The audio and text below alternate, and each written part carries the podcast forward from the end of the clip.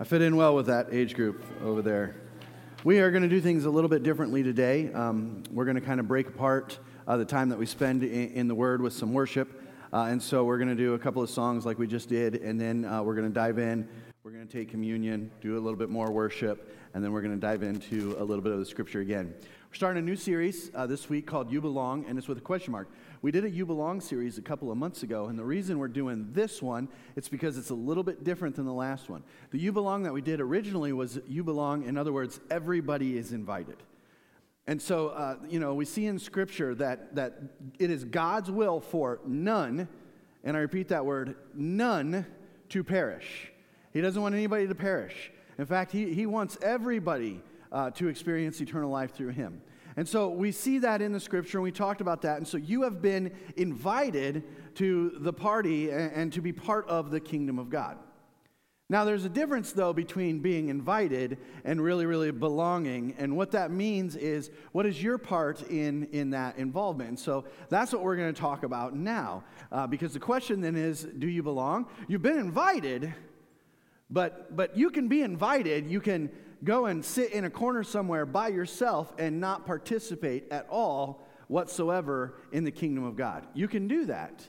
And so, where are you at when, it, when we're talking about your relationship with God, your responsibility when it comes uh, to your faith? And so, we're going to dive in to the scripture and we're going to look at this a little bit. Now, we see this in, in real life often. In fact, uh, my wife just had a conversation uh, that I was involved with with our uh, almost 17, he's going to be 17 in May uh, our 16 and a half year old son because there's a time when we have to have these conversations where it's like, listen, now it's time for you to not be a consumer anymore and to start becoming a producer. It's time for you to start being involved with the family and helping the family. It's not cool anymore at your age to yell out, Mom, I'm done going potty. Can you come in and help me? Right? That's not cool anymore when you're 16 and a half years old. It's time to put that stuff behind. It's time to move forward. And it's time to really take your, your place and your responsibilities. And, and of course, he's, he's done a good job. He, he pays for uh, some of his gas and, you know, works some and, and earns money to be able to buy, you know, his clothes and some shoes and things like that. And so it's really cool to see somebody turn into that. Well, that's the way it is so often in our faith as well. Often when we accept Christ, we're, we're infants when it comes to uh, our spiritual life. And we have to be fed, we have to be taught, we have to grow up. But as we grow, we should progress in, in, our independence and in our ability to be producers when it comes to the kingdom of God and not just consumers. Infants require 100% somebody else to do the work for them, they require that. But as they get a little older, they can start to go potty on their own. They can kind of do their, their own thing. They can no longer need you to do the airplane to feed them. You start putting their food on their little tray and they eat it themselves. And that's kind of how it is uh, in our Christian walk as well. We have to have these conversations, though, church, because we get stuck in the same thing where we start to consider ourselves or we start to forget that we got to grow up and there's, there's responsibilities that are ahead of us that we need to take part in. So, just like in our physical lives, we go from infancy to childhood to adolescence to young adulthood to adulthood to elderly, we kind of do the same thing when it comes to our spiritual life. And we're going to see that, of course, uh, in the scripture as well. And so, I, I would just encourage you to kind of ask yourself where do you fit on that timeline and, and do you belong? Because there, there comes a time, and I remember this time where it's like, you know what? Hey, there's a Christmas party coming up, and now I have to bring food. My mom used to always bring all the food, but now I'm not just invited, I'm a participant, meaning my family is coming and I have to bring food, we have to bring presents, we have to bring our own stuff to be involved. And, and it's sad, church, it really is. Because you guys know people that have been invited to the party and they go and they sit in a corner and they don't talk to anybody and then they end up mad. Why? Nobody, nobody talked to me. Nobody hung out with me. I went to that party and nobody, nobody was there for me. Well, you know, it said on your face, please don't talk to me. Please don't talk to me. That's what it said. And then you're going to blame other people. Well, so much of the same thing happens in the body of Christ. Gosh, I'm, Uh, you know, I know I'm supposed to be a part, but I don't feel a part. Well, uh, are you diving in? Are you participating? Or are you sitting in a corner that with your face that says, you know what? Shut up and leave me alone. You know, what's, what's going on? Because you can be invited and still not belong. You can be invited and still not fit in. And so much of that fitting in, it, it falls on you. And I know Eli talked about this last week. You know, anytime you dive into something new, anytime you grow up, anything, anytime things change, it feels awkward, doesn't it? It feels awkward when you try and do something for the first time. It feels awkward. But you get to the place where it just becomes second nature. It just becomes uh, habitual. It, it becomes so easy to do, and you can do it so fast. But you got to make those choices. You got to participate. So, anyways, let's dive into some scripture here. I got three of them uh, written down that I really want to talk about when it talks about uh, growing in the faith. So, Ephesians 4 is where we're going to start. 11, 11 through 16. So, Christ Himself gave the apostles, the prophets, the evangelists, the pastors, and teachers to equip His people for works of service. I, I want to stop right there. See, the job of pastors, well, let's go apostles, prophets, pastors, teachers, and evangelists, is to equip his people, to equip the saints to do the work of service, to do the work of ministry. And I think that's important for us to realize. Who, who are the ministers of the gospel? That's us, right? Sometimes we get to this mindset or this position that, that we think it's going to fall on those five groups, and I don't fit in that. No, those five groups are to encourage you so that you can go out and do the work of the ministry. That, that's your job. You, you are not B team, you are A team. You are not JV Christians. You're varsity Christians. It's time to get in the game, church. It's time to get in the game. And so when he says this, it's like we're, we're here, the apostles, prophets, evangelists, pastors, and teachers are here to equip the people for the works of sake of the to, for the uh, uh, to, to, today, Junior. Anyways, for the works of service, so that the body of Christ may be built up. So it's to equip you for works of service so that you may build up the body of Christ. You know, you have a job, you have a duty. You're, you're supposed to participate as a believer in building up the church. And this is important, church, because I, I, mean this. I don't see anywhere in the scripture where it talks about tearing down the church. And for some reason, we have gotten this idea as believers that we're going to build the church by tearing down other churches and other ministries. Doesn't work. Your job is to help each other to build up the church. So, so constantly, everything that comes out of your mouth, everything you post on Facebook or Instagram or whatever, it needs to be building up of the church, never tearing down of the church. Because you don't build something by tearing it down. You just don't. So it's time to build up. So, anyways, let's go on and, and read this. I love this here.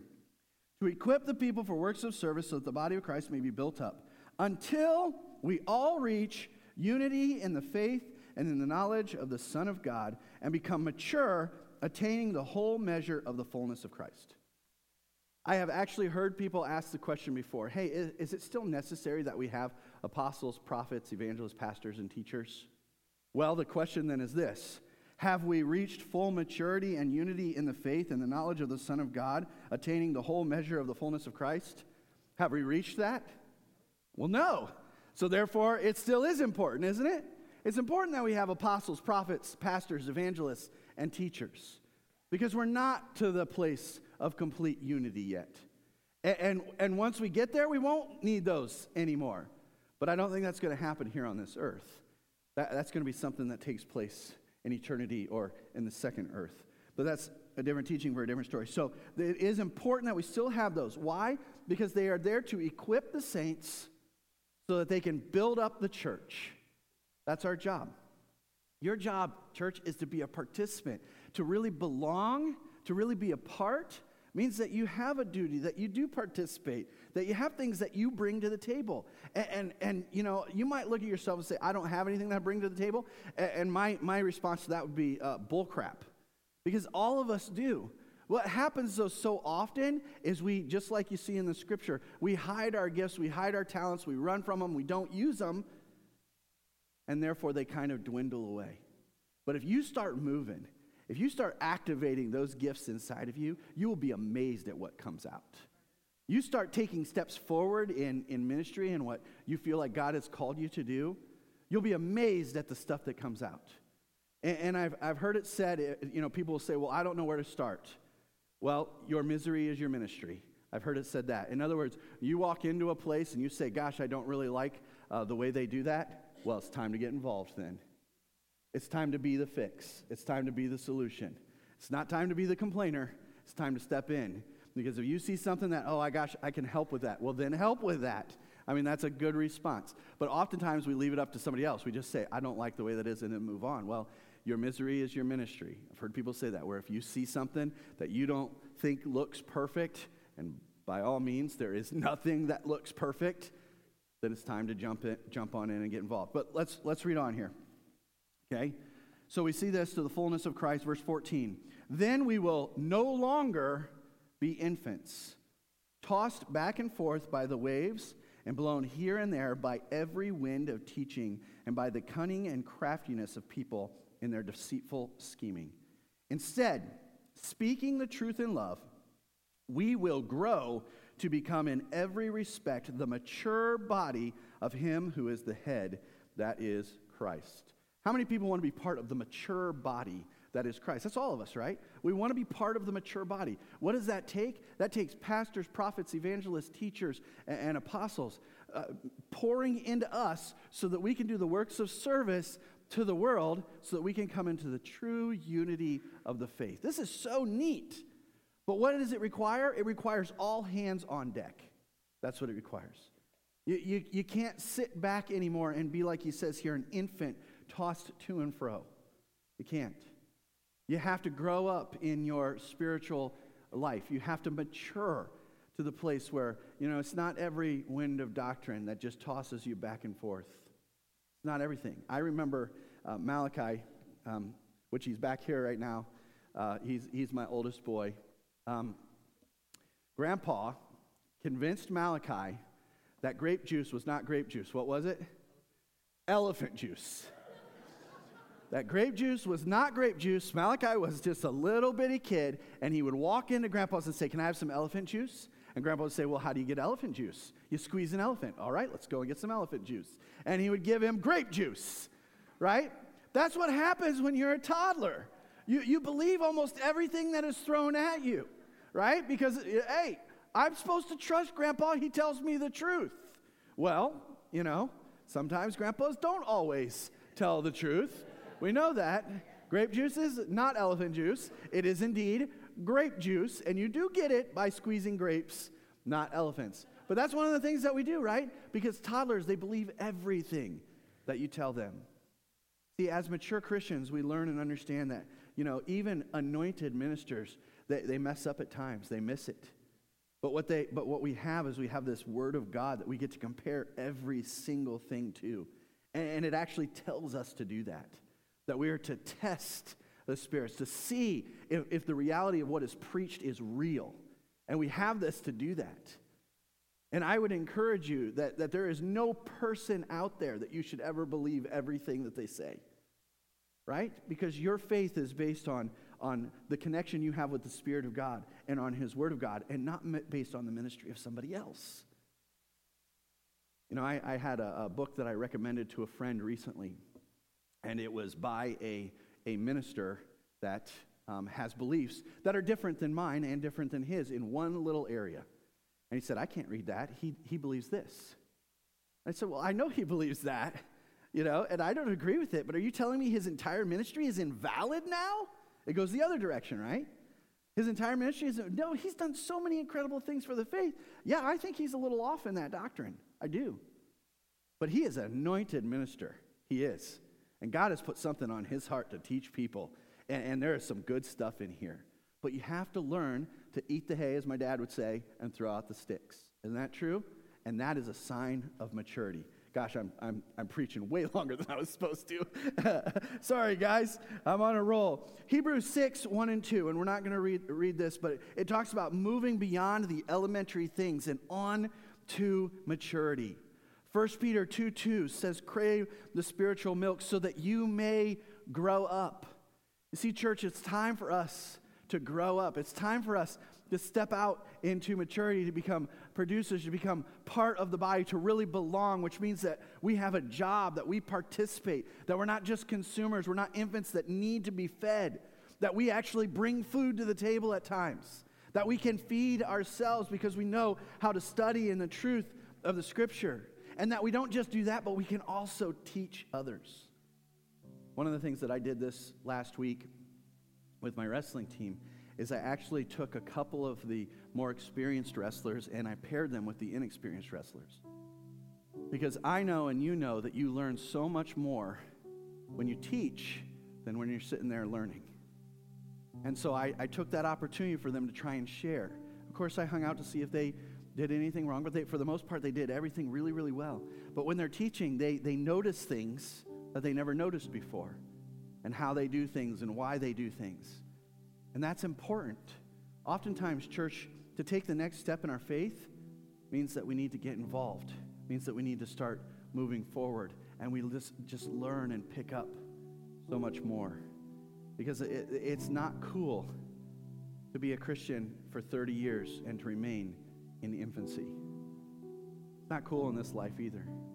I was at Ruby Rose Market, which is my sister and sister in law's store uh, uptown by Cabin Fever. And while we were in there, there was a, a lady that walked in and she bought a basket. Um, and she bought this basket for her husband uh, because for Christmas he had gotten uh, a new PlayStation. And so she wanted something that he could put all that stuff in because it was all over the living room and she didn't want to have to look at it all the time. And it was really a fun conversation. She was a, a fun lady. But on her way out, she made this statement there is nothing more attractive than a 30 year old on his PlayStation. and, and, you know, we chuckle at that because it's true, right? It's like, I mean, in her words, I mean, what she's saying is, you know, it's just sometimes, you know, you, you, you got to grow up. But she was just goofing off, and it was fun. But there's a reality to that, isn't it? There's a time when it's like, hey, you know what? I'm, I'm 30. you know, I don't get to spend my entire life playing video games. I have to work. You know, I have to pay bills. I have to be a participant. And that's the same way it is in, in our spiritual life. You know, it, it, it's sad when we see that. We don't, we don't want to look at each other that way, but we have to be participants. It's time to grow up sometimes. It's time to be a participant. It's time to step out. And it's time to do things. Physical growth happens on its own, mental and spiritual growth. There, are choices, and, and, and we have people that are just refusing to grow up, and, and we need to grow up. We need to learn to grow up. Philippians 2 1 through 8. Last um, scripture I want to read before uh, communion because I think it's important here.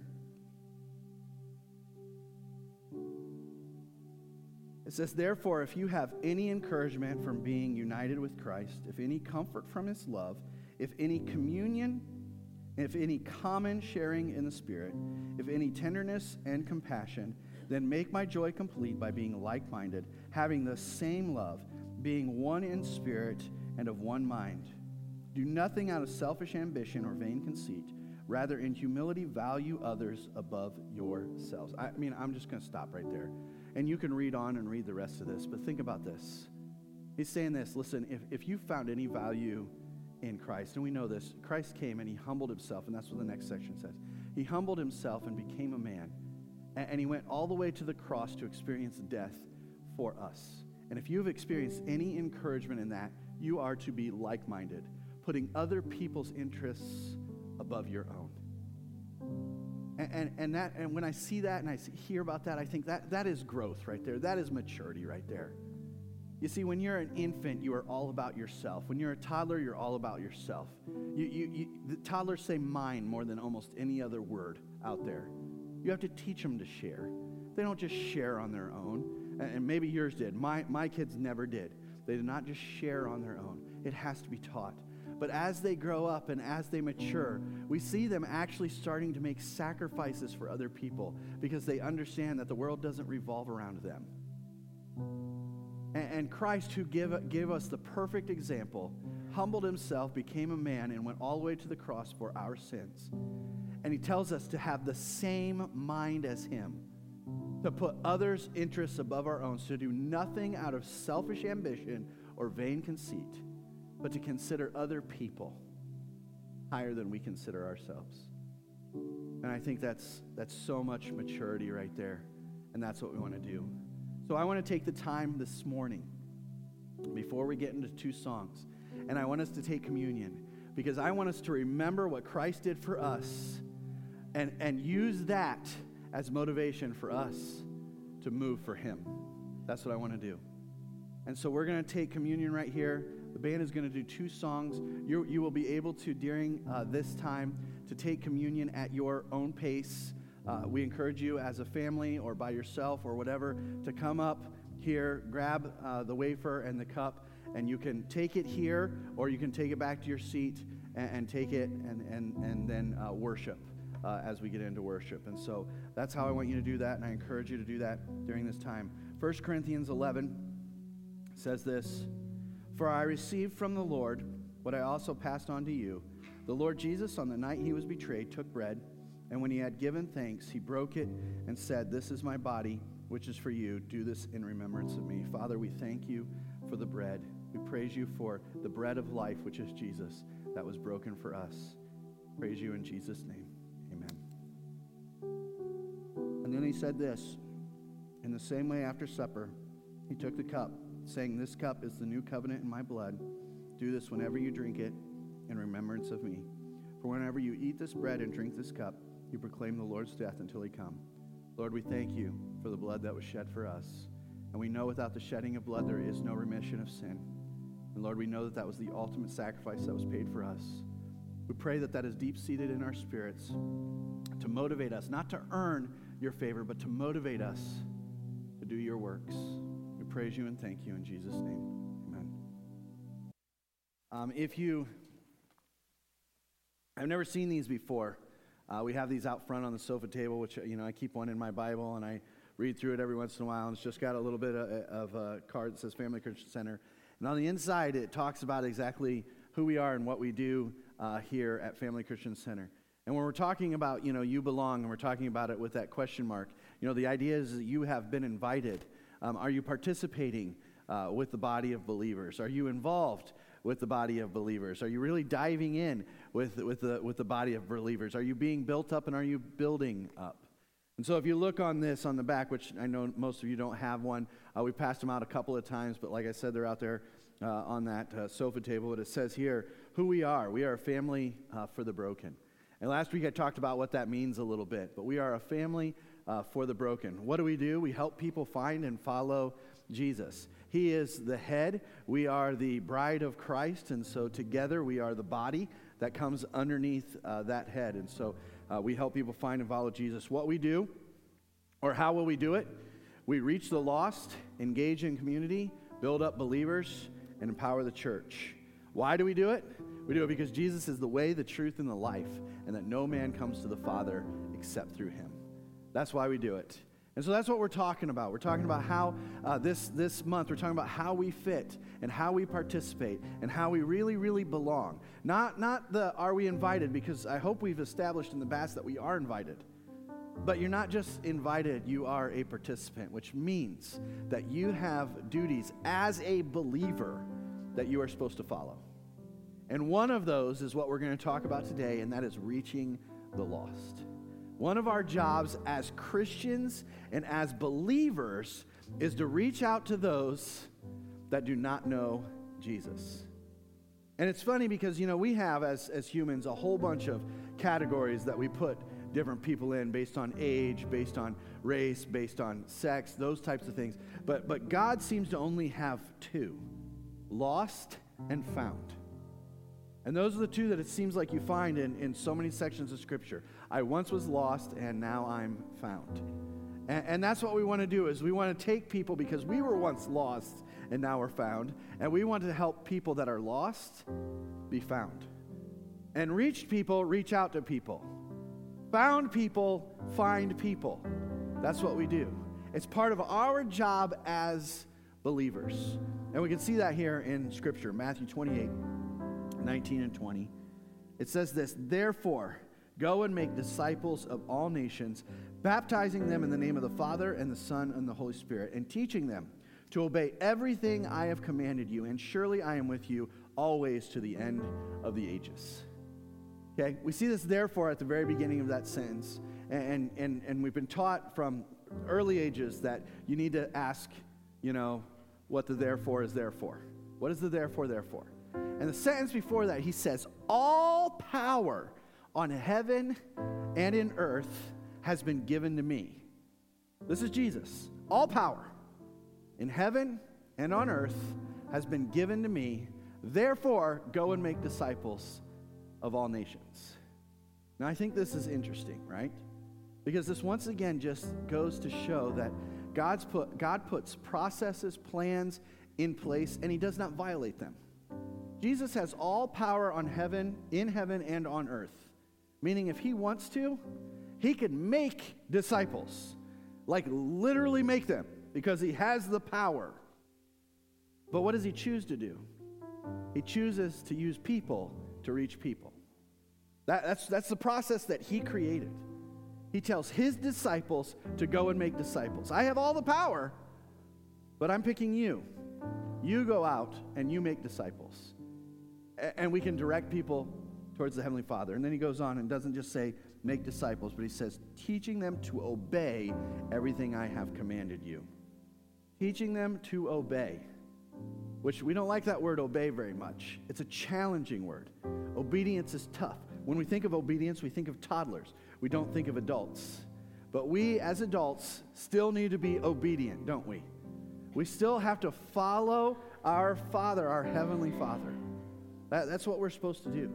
And we never, ever, ever stop being students. We never, ever stop learning. We always move forward. And, and, and we get to the place where, of course, we are reaching out to others. So, God, in His great wisdom, has chosen people to find people. And then He says here, and surely I am with you always to the very end of the age. That is encouraging, isn't it? Because not only is He with us, but we see in the previous two verses that He has all the power. So it's not about you and it's not about your power, it's not about your strength. It's about His power and His strength. And our story is, is to direct people to his story.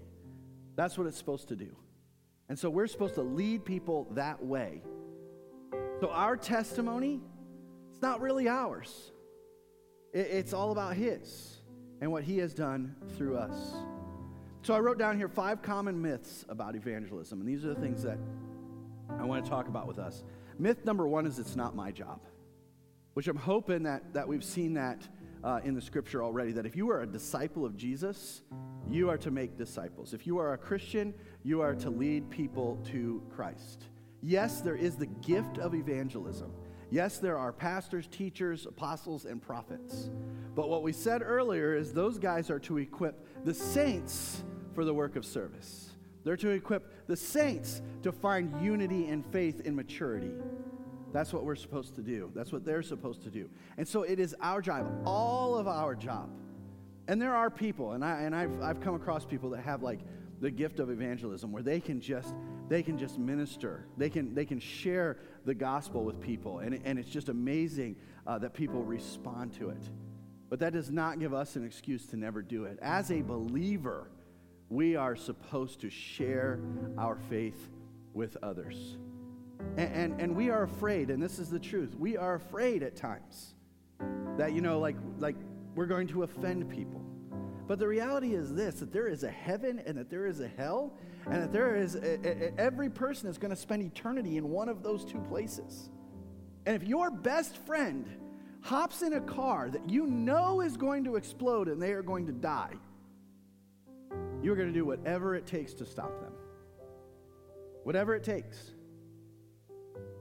And, and we so often, we look at this and we know that there's a heaven, we know that there's a hell, and for some reason, we are afraid to share that truth with other people.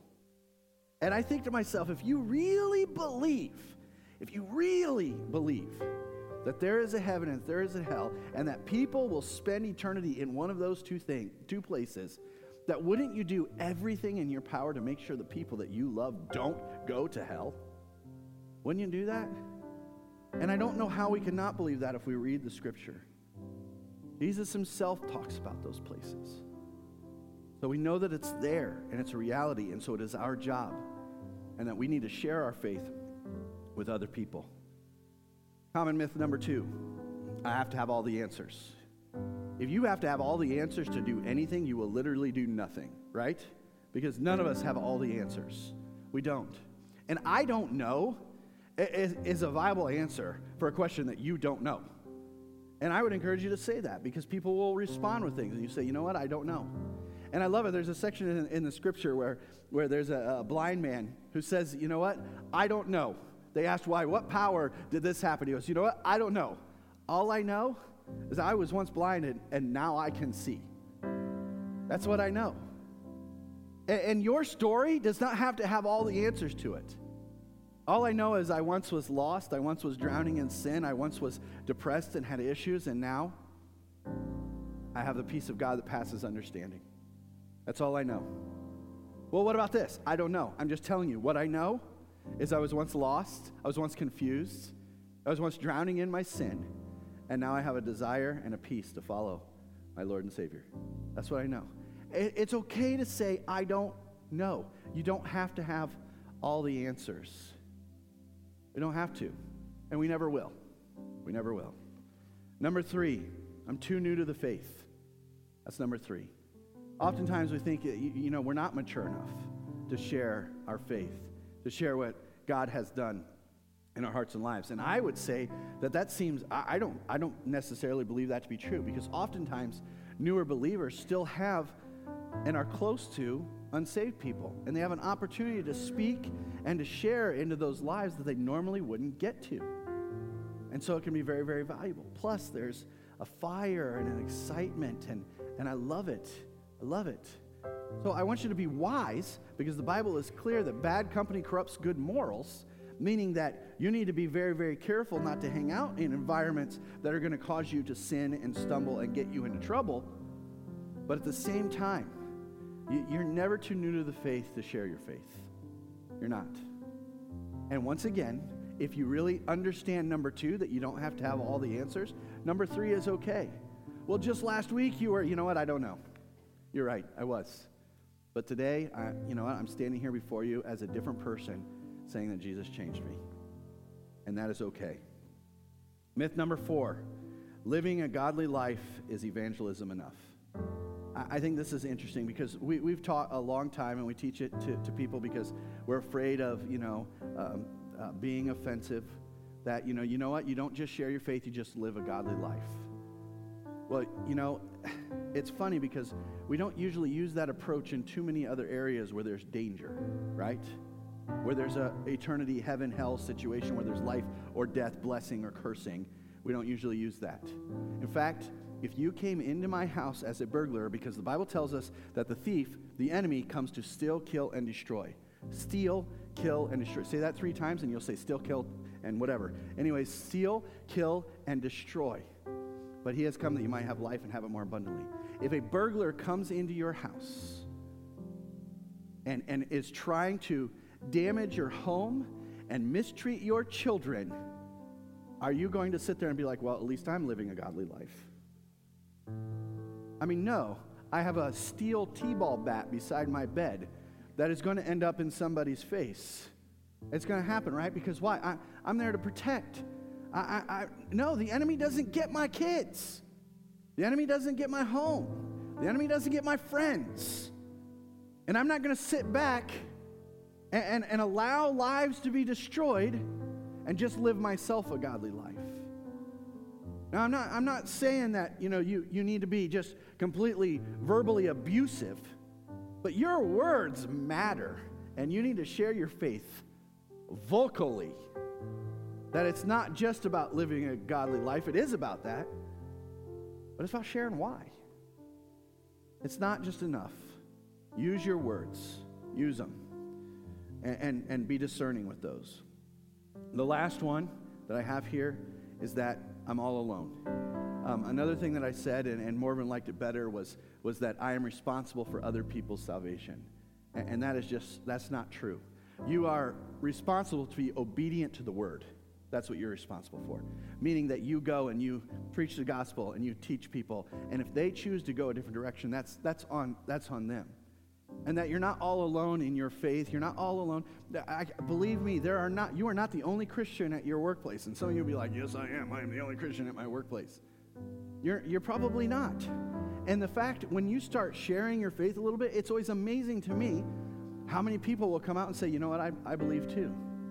And I remember that early on in, in school because, you know, in, in junior high, which I think junior high is rough for everybody, but in myself in junior high, I had a rough uh, walk with the Lord. I did not do uh, the best things. But when I was a freshman, I decided, you know, I, I'm going to live for the Lord, and I'm not just going to be a consumer when it comes to my faith. I'm not going to live off my parents' faith. I'm going to have my own faith. And I'm going to go to youth group, and I'm going to go to Bible studies on my own, and I'm going to study on my own, and I'm going to help uh, mentor and teach on my own. And we started a prayer group at, at school and we did little things together. And it was amazing to me on when, when that just started, like first week, three of us. Second week, 15. Fourth week, 45 people. Why? And, and we didn't even know there were that many Christians at school because nobody ever talked about it. But once one person starts to stand up and be like, listen, I'm a Christian, this is who I am, other people start to do it as well. And then you have a whole bunch of people, and you'll be surprised how you are not alone. You're not alone. It's amazing how many people are believers out there. I want to show you this scripture as we close, and this is the last scripture that I'm going to read today. It's Ephesians 6. And this is Paul. Paul making this statement. And I think this is really good for us to hear. Paul is the man that is known for writing most of the New Testament. He also is the man that started the faith for most Gentiles, people outside of the Jewish nation. He was probably one of the greatest, if not the greatest, evangelism, evangelists of all time. He really, really reached people. And you know, you have maps of his ministry in your Bible and the things that he, he had done and, and accomplished. And one time here in Ephesians, he, he says this, and I, it's 19. Pray also for me, that when I speak, whenever I speak, words may be given to me, so that I will fearlessly make known the mystery of the gospel. Why did he pray to fearlessly make known the mystery of the gospel? I mean, because even he, who was known as this incredible evangelist, he experienced fears and doubts when it came to this. He experienced it. I mean, it's the only reason that you could really pray for that, right? He was, he was put in prison, he was beaten, abused, totally mistreated for his faith. And through all that, he had to pray that he would be used and that he would be fearless in making known the mystery of the gospel. And it goes on in the next verse to say, For which I am an ambassador in chains. Like I'm already in prison for it. Pray that I may declare it fearlessly as I should. You see, if you think that you're going to go out and, and you're going to be able to do this without fear, we know that that's wrong, right? Because when we start doing things, things are awkward, things are difficult, it's challenging. We don't know what to do, we don't know what to say, we don't know how to do it, we don't know how to say it. I encourage you to make this prayer this week your prayer this week. Lord, give me, right here, the very first one, the words that I need to speak, the words that need to be given to me. And Lord, help me to be fearless in my delivery.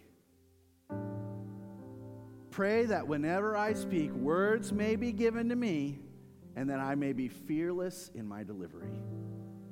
Just ask for that this week. Lord, I pray that you will show me somebody that I can speak to and put the words in my mouth to share my faith and give me the courage to go over and to do it. Just one person. One person this week, Lord. Give me one person. Give me an opportunity to share my faith. Give me the words to speak and help me to be fearless in doing it. That's where we're going to start this week.